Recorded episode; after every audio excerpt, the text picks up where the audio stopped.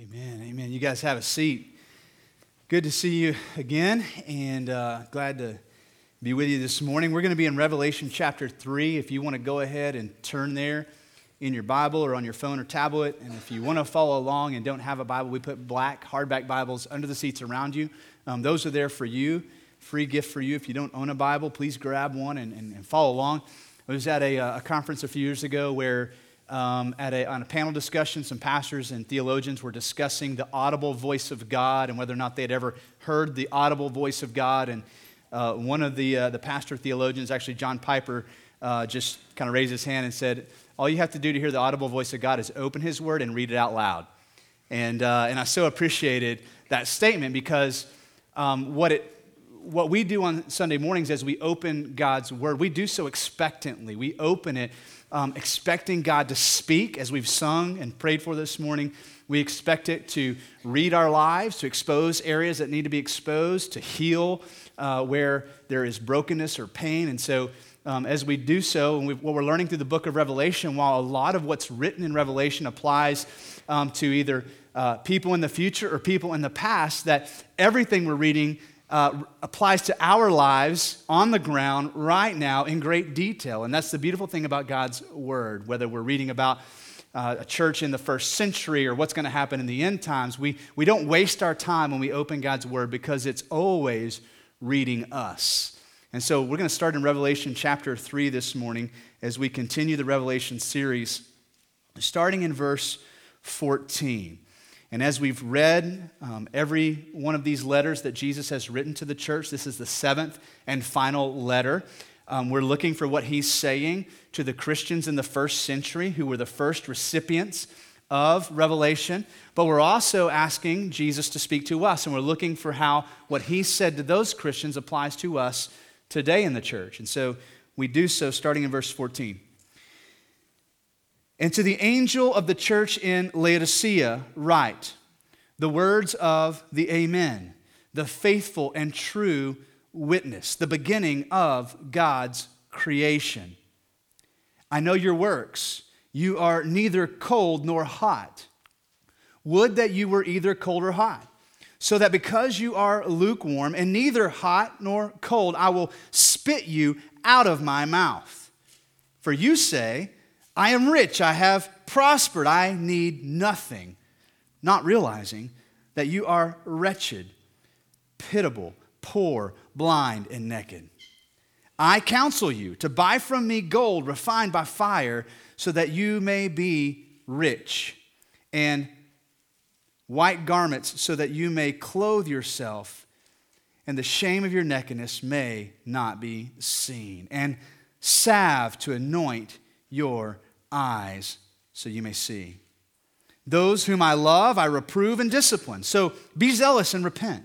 Behold, I stand at the door and knock. If anyone hears my voice and opens the door, I will come into him and eat with him, and he with me. The one who conquers, I will grant him to sit with me on my throne, as I also conquered and sat down with my Father on his throne. He who has an ear, let him hear what the Spirit says to the churches. All right, we're going to start in verse 14 in just a minute. Let me give you a little bit of background. And first of all, I want to say to our um, third through sixth graders who are with us today, who are normally in the kids' building, I need you to do me a favor. Anytime I say something today that you think your parents really need to hear, could you just give them a soft elbow and just lean over and say, Did you hear that? Or, or lean over and say, That was good. Did you write that down? Could you do that for me?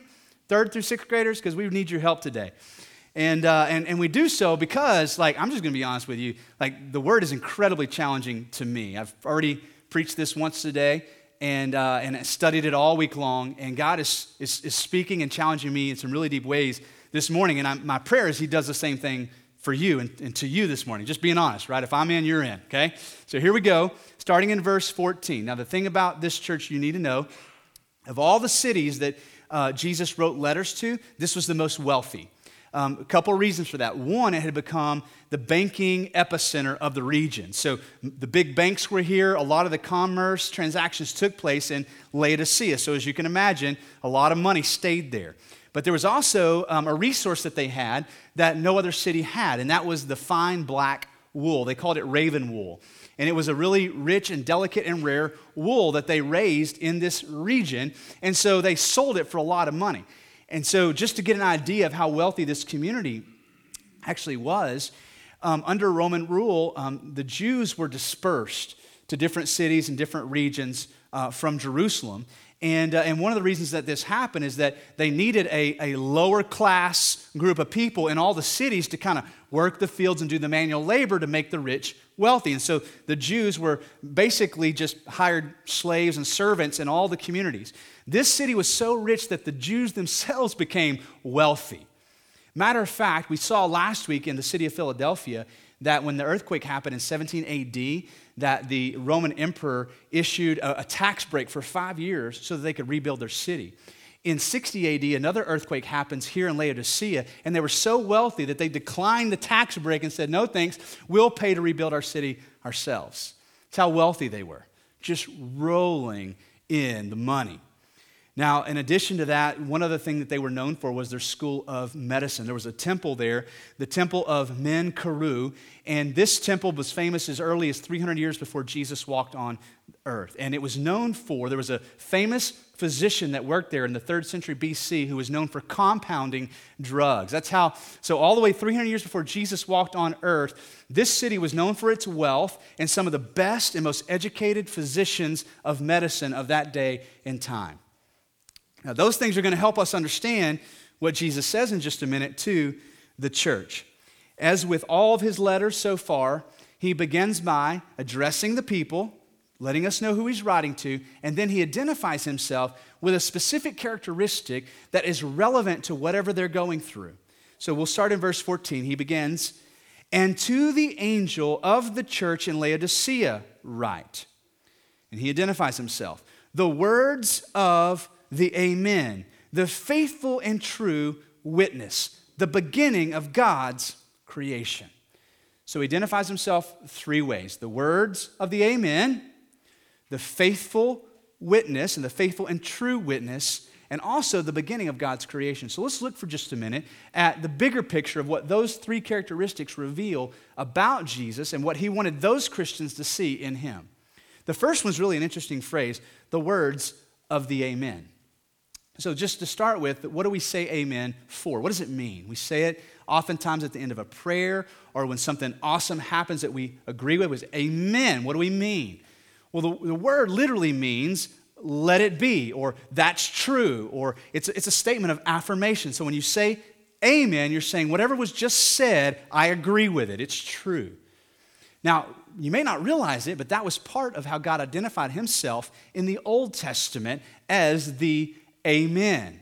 Now, when we look at passages like Isaiah 65 in the Old Testament, I mean, this is written over 600 years before Jesus walks on earth. And, and look at the words of the prophet Isaiah in, Pro, in, in Isaiah 65, where God identifies himself as the Amen or the one who is true. You can translate it either way. This is verse 16 of Isaiah 65. So that he who blesses himself in the land shall bless himself by the God of truth. That word also translates amen, the God of amen. And he who takes an oath in the land shall swear by the God of truth or the God of amen. So this is in the Old Testament. God is identifying himself to his people, and he's calling himself the God of amen or the God of what is true.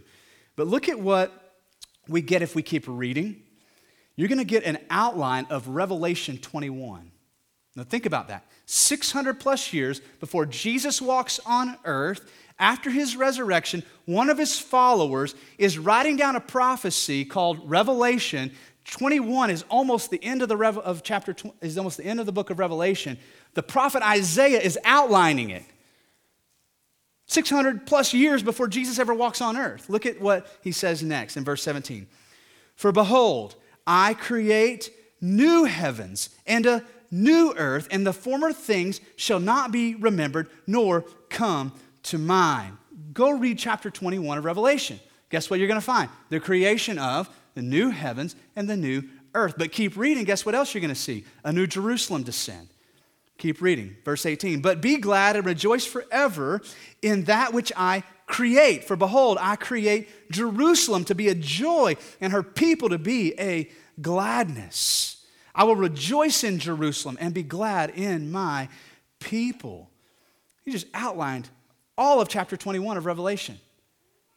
600 plus years before Jesus ever walked on earth. And then look at how it ends. No more shall be heard in it the sound of weeping and the cry of distress. That's one of the beautiful promises when we get to the end of Revelation that God will now make his dwelling place with man and there shall be no more tears. You see this close connection all the way in the Old Testament. We're, we're, we're, uh, we're getting this commentary, explanation of Revelation that wouldn't even be written for another seven to 800 years.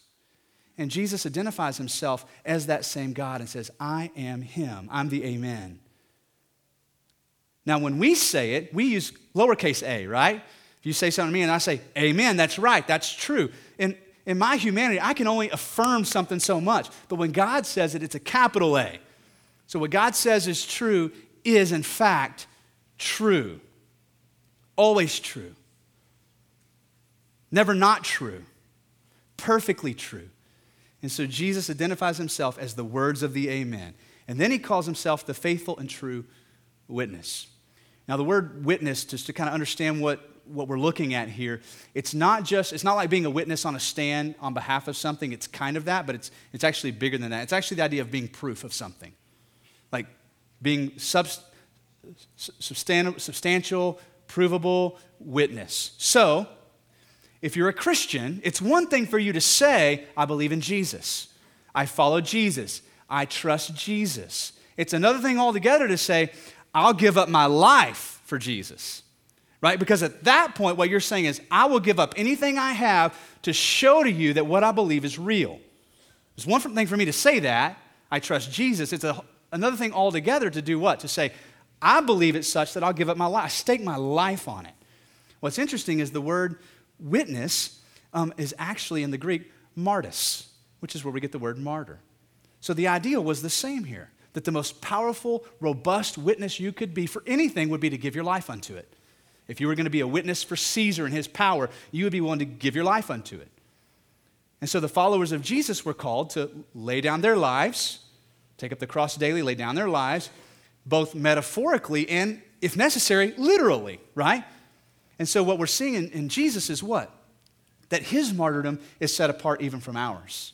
He's the faithful martyr, the faithful witness. Now, what is it about his sacrifice and martyrdom that's different from ours? Should anybody in this room ever be confronted with a situation where you would have to lay your life down for your faith, what is it that sets Jesus' martyrdom and his death apart from ours? Here's the difference we, are trusting in his, not ourselves. Like, you're not trusting in, in my martyrdom for you, right? If I laid down my life, it would just be a, a witness with a lowercase w. But Jesus himself has laid himself down as the ultimate martyr, and it's in his resurrection that we trust. That's the only reason we'd be willing to lay ours down, right? That our lives would all point back to him as the faithful witness. Without him working in our lives, we are unfaithful witnesses, aren't we? I mean, at the smallest things, we can shrink back from being a witness. Right? We can allow a situation to be intimidating or, or not feeling confident in what to say, and we'll shrink back. And rather than stepping up and being a witness, sharing what we believe to be true in a situation at the smallest thing, right? Being made fun of, or somebody might misunderstand me, or my reputation's on the line, we'll shrink back. And so we're witnesses with a lowercase w, right? But Jesus is the one who stepped forward and said, I will lay my life down for the sake of many. He's the faithful witness, the faithful martyr. The last thing he identifies himself as is the beginning of God's creation. This can be confusing in the New Testament as you're reading about this because Jesus is referred to as the firstborn among many brothers. You remember, um, I don't know if you remember or not, in John 3, where we get John 3 16, for God so loved the world, that beautiful, famous passage. Before that, Jesus is having a conversation with Nicodemus, and he talks about being born again, right? And, and he's, he's asked, Well, how can I do that? I have to enter my mother's womb and be born again. And Jesus is talking about what? A new birth, a rebirth, right? So when we think about Jesus being the firstborn, we're not talking about him being born from Mary. What we're talking about is his resurrection That's his new birth. He's the firstborn or the first resurrected among many brothers. So, not only that, he's the beginning of God's creation. now, think about this is just something that'll help you with this particular letter to the Laodiceans. If you look geographically at Asia Minor, and you start with the first church mentioned in Revelation 2, verse 1, and you follow it on a map, what's going to happen is you're going you're to follow a, a roadway that creates a circle and comes full cycle. Laodicea is the last one. Okay? So if you were looking at a map, it would be coming up to the north and to the west and back around to the east and then south. Laodicea was in the southeast. Just 10 miles away was the city of Colossae. Why is that important? Well, this was the, where the, Paul wrote the letter to the Colossians. And there was a really tight kinship between the two churches that I'll be honest with you, I wasn't even aware of until I started studying uh, for this week's sermon. A really close relationship between the two. Um, and so, just to kind of help you out with that, if you look at Colossians in chapter 4, Paul's writing a letter, the Apostle Paul, he's writing a letter and he's sending it to the church in Colossae. Look at what he says in Colossians 4:15. To the Colossians he's writing, he says, "Give my greetings to the brothers at Laodicea, because I know you guys are close, right? I know you're going to be talking with them. Give my greetings to them. And to Nympha and the church in her home. She was a believer who had a church in her home. Then he goes on to say in verse 16, and when this letter has been read among you, so the letter we have in our Bible is called Colossians, when you're done reading it, have it also read to the church in, of the Laodiceans. So after you all get done with it, I want you to send it over to the Laodiceans and let them read it in their church. And then look at what he says. And see that you also read the letter from Laodicea. Now, we don't even have that letter in our Bible. We're not sure what happened. It may have been lost in circulation, but evidently Paul had written another letter to the, this church in Laodicea, and they, they swapped letters. So Paul is saying, whatever I'm saying to you, I want them to hear, and whatever I'm saying to them, I want you to hear.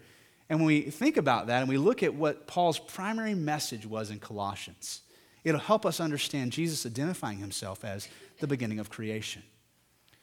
In Colossians 1, Paul lays out his primary purpose for Colossians, I believe. Excuse me, starting in verse 15. Talking about Jesus, he says this He is the image of the invisible God, the firstborn of all creation. For by him and all things were created in heaven and on earth visible and invisible, whether thrones or dominions or rulers or authorities. All things were created through him and for him. And he is before all things. And in him, all things hold together. And he is the head of the body, the church. He's the beginning, the firstborn from the dead, that in everything he might be preeminent. And this passage just goes on and on, just beautiful descriptions of who Jesus is as the preeminent Son of the living God. And so when we read that he is the beginning of God's creation, it's not that Jesus himself was created, it's that actually through him everything was created. This is how John identifies him in John 1. In the beginning was the Word, and the Word was with God, and the Word was God. And Jesus is the one we're calling the Word here. He was with God, he was God, and through him all things were created. And so it's interesting, though, is when you look at the situation on the ground in Laodicea, you had a, a, a group of people who were incredibly wealthy. Now, the word beginning here in this particular language also translates source or rule. You could translate it any three ways and it would be accurate. He's the beginning, he's the rule, and the source. Now, think about how incredibly important it is to a group of people who have become so wealthy that as a city they've said to Caesar, We don't need your help. And now we're going to see that to Jesus as well, the Christians were beginning to trust in themselves and say to Jesus, We don't need your help. And Jesus identifies himself as what? I'm the source of all this. Those sheep that generate such a fine economy for you, whose idea do you think those were? The grass that they eat and the water and, and the reason that they thrive in, in the region that you live, whose idea do you think that was? Who set all that up? Who do you think the source of it all actually is? And Jesus says, before he addresses anything else, I am the source of everything. Now, from here, if you're taking notes, we'll draw this conclusion Jesus alone is, first of all, faithful. He's the faithful witness, the Amen, the one who is true. Jesus alone is faithful and the source of authority over creation. He's the source, He's the rule. It was by Him and through Him that everything was created. he alone is faithful and the source of authority over creation. So, now what happens in the letters is that Jesus will now shift to something commendable. He'll encourage them on something that's going well, with the exception of two churches Sardis and Laodicea. He has nothing commendable to say to these two churches. But instead, he begins to expose what is wrong within the hearts of the people. And look at what he says in verse 15. He says, I know your works. Now, that phrase we've read with each of these churches. But what we've talked about every time is how when God says that, that's different from when I say it or one of your friends says it or even your spouse or somebody who knows you well says it, right? If I say, I know your works, I see what's going on. I see what's truly happening. In reality, I can only see you know, this deep. What Jesus is saying, I can see all the way to the depths of who you are. Nothing is hidden from me. So when Jesus says, I know your works, there's no use in hiding or pretending, right? Like everything's been exposed, and he's saying, Now let's talk about what I see when I look at you. I know your works. You are neither cold nor hot. Would that you were either cold or hot. So, because you are lukewarm and neither hot nor cold, I will spit you out of my mouth, or I will vomit you out of my mouth, is the literal translation there. Now, before we get too deep into the cold and hot, understand what Jesus is doing. He's using cold and hot as an illustration, a, a metaphor to understand what's really going on on the ground. Okay, so we'll, that being said, let's talk about two different ways you could interpret this particular uh, verse here. So, hot or cold. One way that this has been interpreted historically is that Jesus is talking about a spiritual spectrum of hot and cold. One end of it, you're spiritually cold and dead. On the other end, you're spiritually hot, you're on fire. Okay? That's one way that some people will translate this. The only problem with that is that Jesus says, What? I wish that you were either hot or cold. But the problem is that you're lukewarm. So that forces us to dig a little bit deeper. What was going on within that city and culture that they would have understood that right off the bat with no explanation? I think that probably the, the most um, relevant interpretation has to do with the source of water for this community.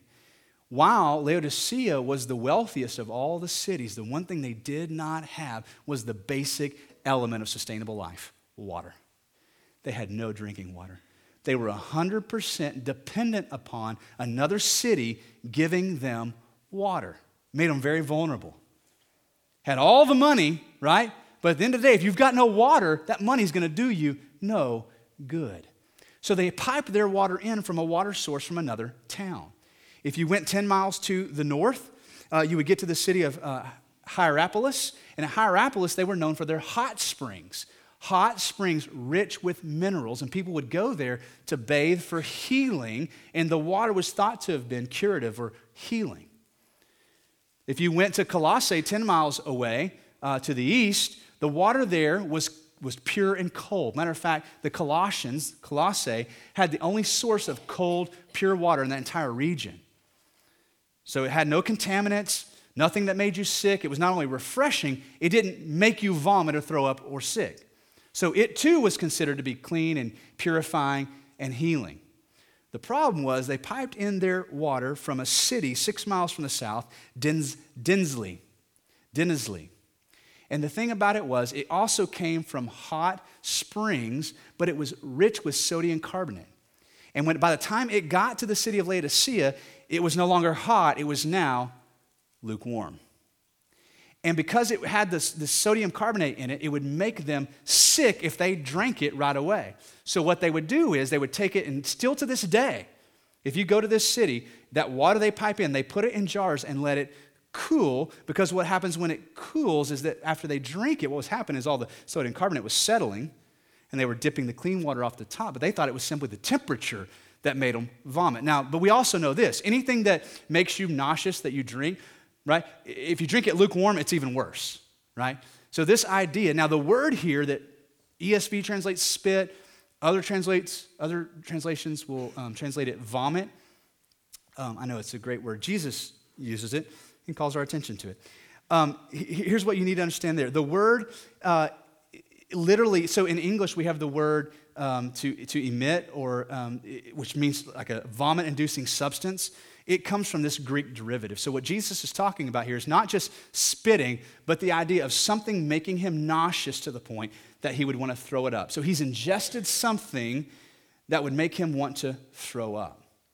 Their lukewarmness is making him nauseous. Now, that's the metaphor that's setting us up to ask the question what was it about these Christians that made Jesus, the Son of God, sick to his stomach? I need to know that. I need to make sure that, that that's not happening in, in my life, right? And so he then explains in verse 17. Here's the issue For you say, I am rich, I have prospered, and I need nothing not realizing something. That's not really true. Not realizing that you are wretched, pitiable, meaning worthy to be pitied, poor, blind, and naked. You see what was happening that was making Jesus nauseous? They had begun to trust in their wealth. They had gotten to the point where they trusted in their wealth so much that they said to Caesar, we need nothing from you. And they were now saying to God, What? We need nothing. And Jesus says, That makes me nauseous.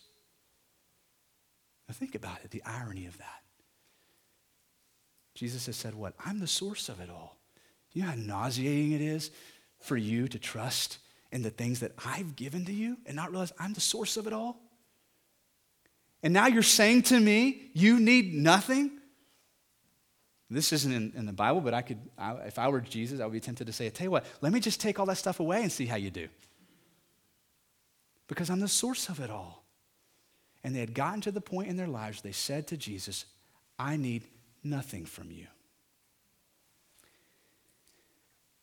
They didn't realize that they were wretched, pitiable, and then these three ironic statements poor, blind, and naked.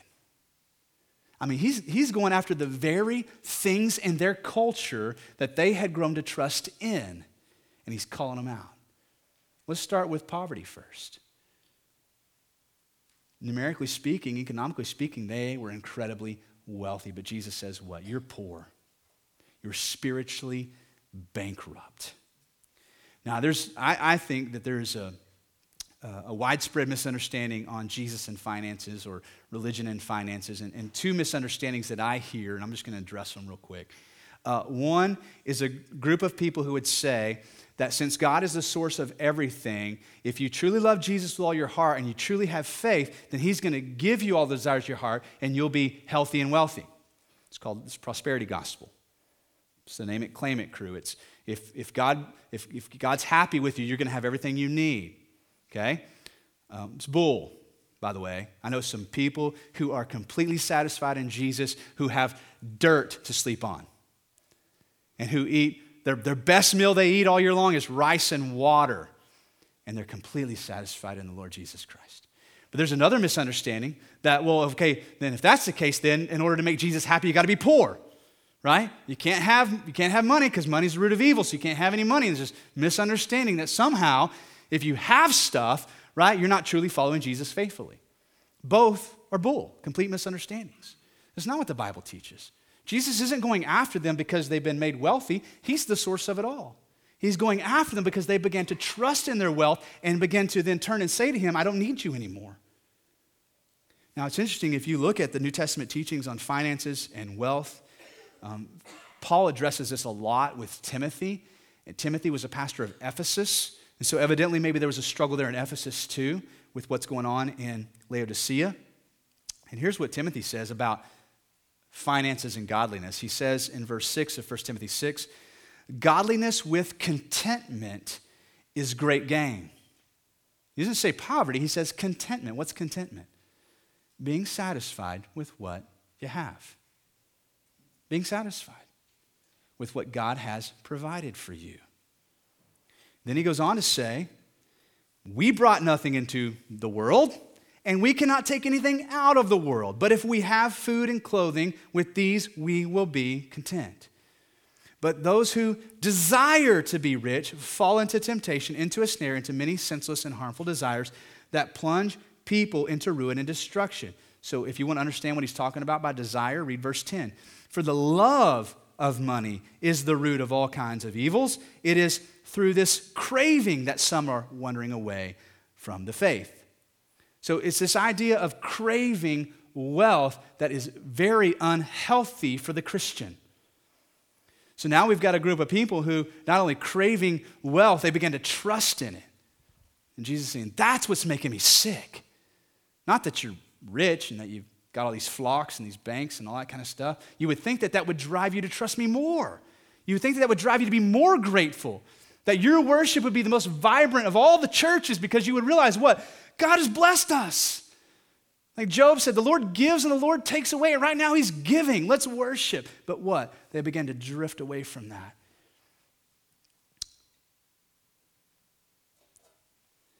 Verse 18, he now moves to the solution.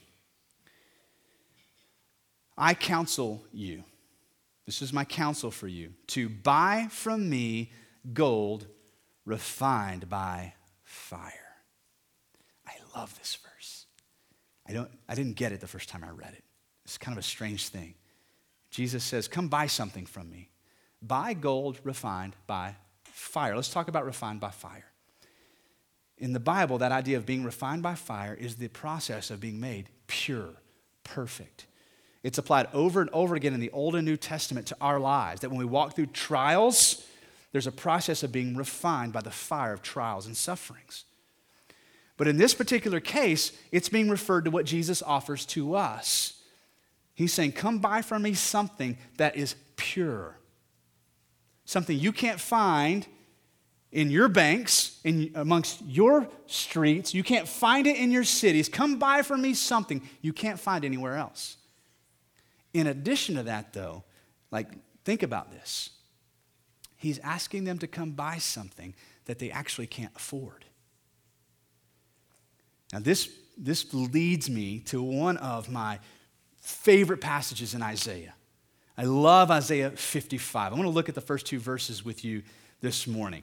Now, again, 600 plus years before Jesus walks on the earth, God is speaking, extending this invitation. He says this in Isaiah 55, verse 1 Come, everyone who thirsts, come to the waters. Does it sound familiar? It sounds like a song we sing here. It sounds like something I heard Jesus say several times.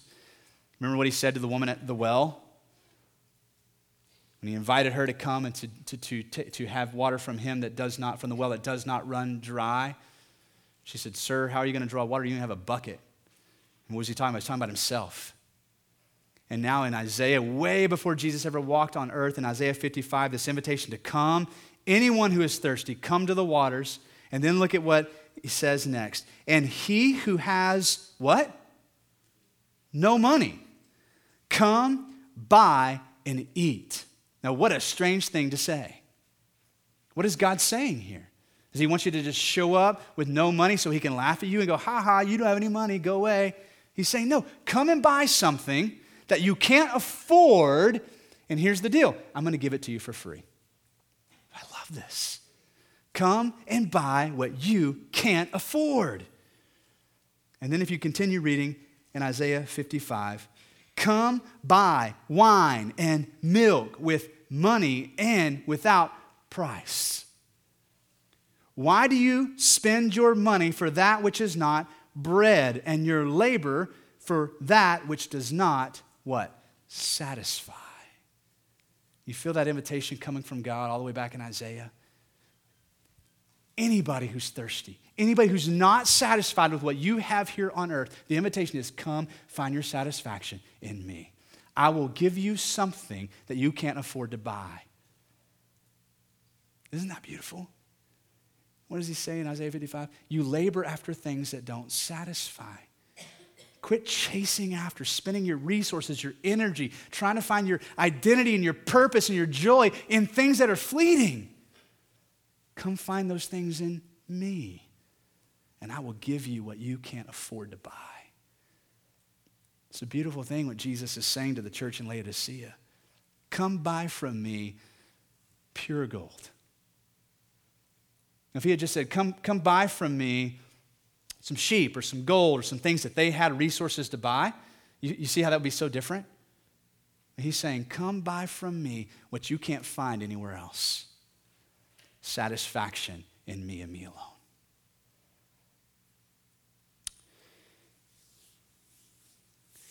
Jesus is the only one who can satisfy the longings of our heart. He's the only one. Can I just tell you, I need to hear that today? I do. Um, I, I, definitely wouldn't say that I'm wealthy like these people are wealthy, but let's just be honest. We, we enjoy a lot of blessings here. Even the poorest among us is probably more wealthy than these folks. And, and I am tempted on a daily basis to find my joy in fleeting things. It's an everyday struggle for me. Okay? These group of folks had completely sold out. They weren't struggling anymore. But I needed to hear that this morning. My joy is not found in how awesome my wife can be today. I got a good wife. My joy is not based on how well my kids do in school. For the most part, I got some pretty good boys. But even if they get perfect attendance and perfect straight A's and never get any kind of disciplinary actions, like my joy isn't founded in those things. I'm tempted to find it in those things, aren't I? Why? Because when they don't go my way, I get frustrated. What does that tell you? I'm looking for my joy in those things. My joy is found in Jesus and Jesus alone. And I need to hear that this morning. The next thing that he said is what?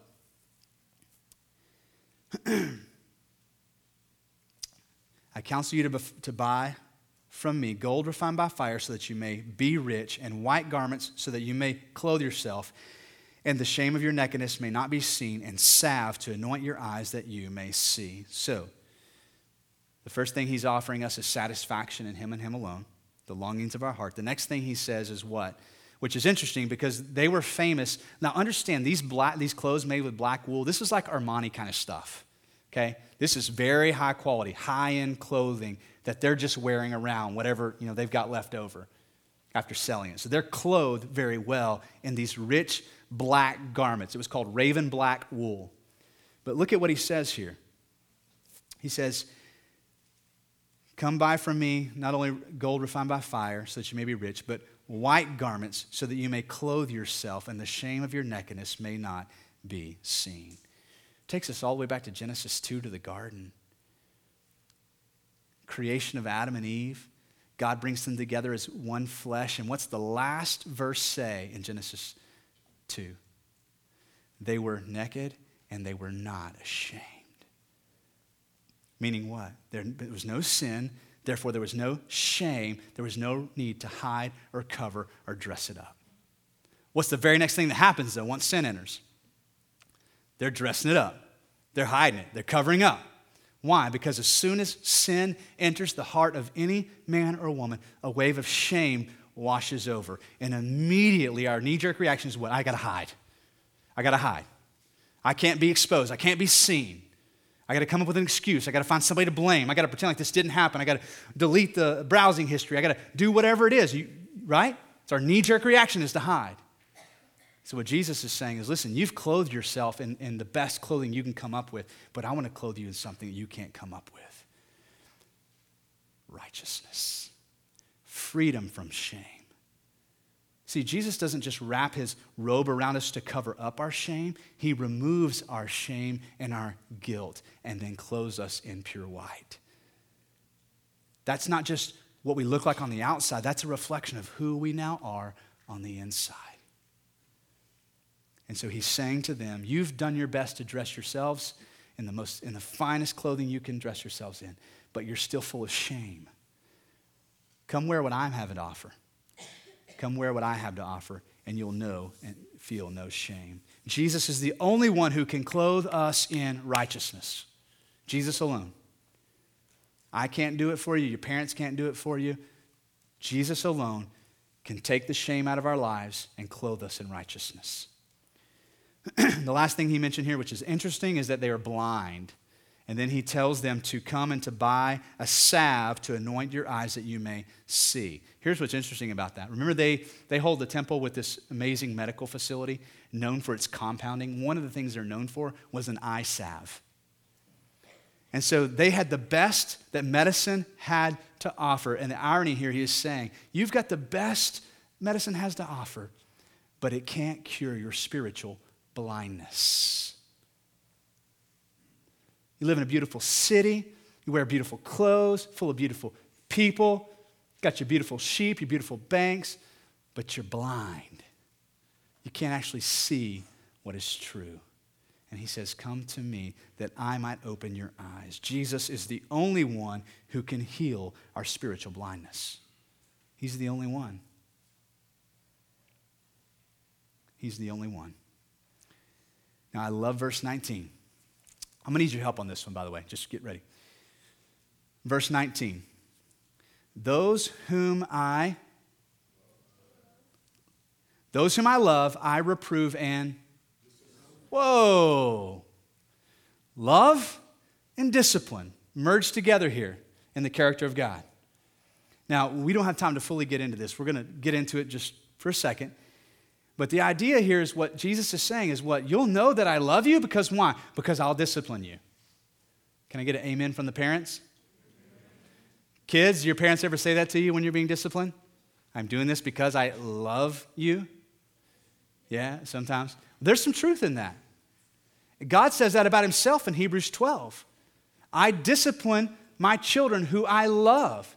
And he goes on to say, like, you need to be worried if I don't discipline you, right? Because that means you're illegitimate. I discipline my children. Now, one of the things that helps me understand this is what Jesus said in John 15. He talks about the church like it's a vine. You may be familiar with this. He says, I, am the vine, you are the branches. This is John 15, verse 1. He says, I am the true vine, and my Father is the vine dresser. You know what a vine dresser is? It's the pruner. It's the one who tends to the vine. When a branch gets a little wild, he cuts it off. So Jesus is saying, I'm the true vine, my Father's the vine dresser. Every branch, who are the branches? That's us. In me that does not bear fruit, he takes away, cuts it off. Actually, going to make a big pile and a big uh, bonfire with these branches. So every branch in me that does not bear fruit, he takes away. Every branch that does bear fruit, he what? What does he do? Prunes. Does that sound comfortable? It doesn't, does it? That sounds painful. That sounds like discipline. And Jesus is saying in John 15, here's the thing I'm the vine, you're the branches, right? This whole thing is about being tightly knit together in relationship. My father's the vine dresser, though. He comes along, and anybody who's not bearing fruit, which means what? You're not truly in Christ, he's cutting off. Oh, but by the way, those of you who are in Christ, get ready because he's got some clippers with him, and he's going to prune even the ones of you who bear fruit. God the Father disciplines those whom he loves. And so Jesus is saying to the church, Those whom I love, I reprove and discipline to be zealous and repent. Verse 20 Behold, I stand at the door and knock. If anyone hears my voice and opens the door, so stop. You've probably heard this verse or a version of it. He stands at the door and he's knocking. What is that? He's talking about an invitation. Jesus has come to the, to the doorway of each of our lives. Every one of us. Like right now, Jesus is knocking on the door of your heart. And he says this I stand at the door and I'm knocking. If anyone hears my voice and what? Opens the door, I will come into him and eat with him, and he with me. Now, what a beautiful imagery of the God of the universe. See, being a Christian isn't just about getting my name on a list or getting a seat in heaven. God is saying, here's what it means to be a Christian. This thing, this is a big dinner. and I've got a chair for you at my table. I want to dine with you. I want to be known by you in that way. I want to know you and be known. This is an intimate relationship with the God of the universe. Jesus is saying, I'm standing at the door and I'm knocking that you might open it, that I could come into your life, into your heart, clean up the mess that you've made, and have a relationship with you. Jesus wants to know you. On a daily basis, he's inviting you to dine with him intimately. God is seeing who you are and where you are right now. I can't see that in you. I just see the you you want me to see. Right? I see what's on the outside. The Holy Spirit of God is right now moving through this room, and He's looking at you truly into the depths of who you are. And He's saying, I love you. I don't love you for what you can offer me. Matter of fact, don't, don't bring money to try to purchase what I'm going to give you. You won't be able to afford it. I love you for you. Now come into relationship with me. The love of Jesus, if you're taking notes, is made known to us by his invitation to enter into a deep and abiding relationship. Being a Christian is not about fire insurance. It's not about just a peace of mind if something bad happens. Being a Christian means walking in daily fellowship with the God of the universe. That's his desire for us. And look at what he says next. Now, of, in all seven letters, Jesus reminds us that we are conquerors. And in this particular letter, as he wraps up the seven letters, he more um, specifically uh, helps us understand what he means by that. Okay? So think about that as we read these next verses. 21. The one who conquers, I will grant him to sit with me on my throne, as I also conquered and sat down with my Father on his throne. So when Jesus calls us conquerors, it's not because we're you know, spiritually strong and we've got a lot to offer. What he's saying is, I'm inviting you to come be a co conqueror with me. Everything I conquer, you conquer. Now, that is so important for us to hear today. You know what that means? Like when you get to the end of Revelation, guess what is conquered at the end? Death itself. Everything, everything that is bringing suffering to your life or causing you hardship or struggle will be put to death at the authority of Jesus. Everything. Loneliness will have its last day among God's people. You may be struggling with loneliness right now. And Jesus says, What? I've conquered that. Come be a co conqueror with me. Depression. Gosh, depression is such a hard thing to struggle with. I went through about a depression myself several years ago, and to get out of it is so difficult. Some of you are there right now, and you're wondering when, when will this ever end? When will I ever experience joy again? When will I ever experience life again? And, and all those things that are wondering in your mind, and Jesus says to you, here's the thing I've conquered that. In the end, I get the final word over depression. I get the final word over pain and suffering, heartache, loss. Jesus says, I have conquered, and I'm inviting you to be a conqueror with me. In the same way that God the Father, after he resurrected, invited him to sit down at the right hand of the throne, Jesus is saying, Come sit with me.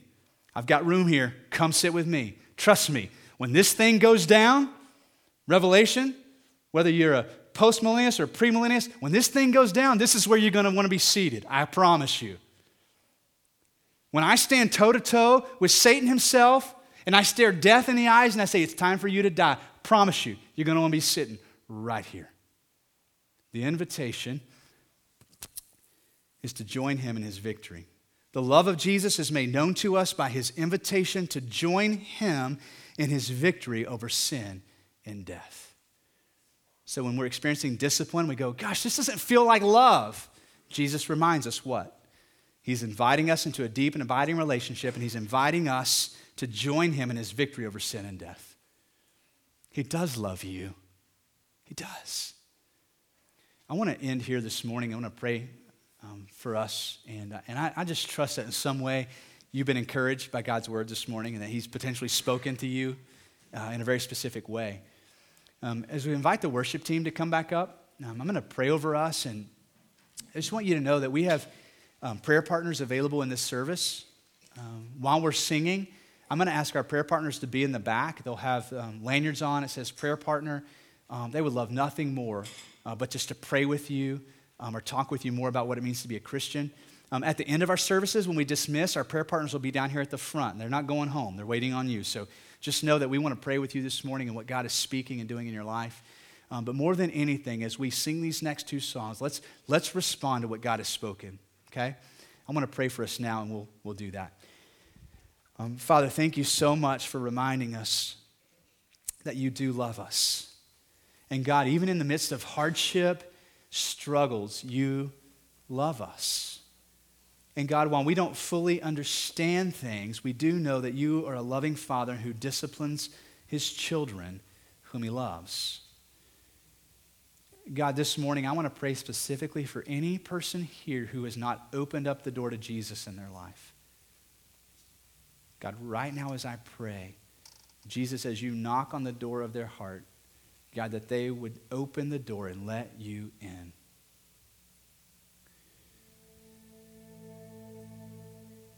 If that's you this morning, I do pray that you would respond to the love of Jesus. And what he has to offer you this morning isn't for sale. You couldn't afford it if it was. He's saying, Come and take the free gift of love and mercy and grace and forgiveness. They're all on the table this morning for you, simply by faith. Holy Spirit, come move among us now as we sing. Encourage us where we need to be encouraged and convict us where we need to be convicted and change us in the places where we've yet to look like Jesus. We pray in his name.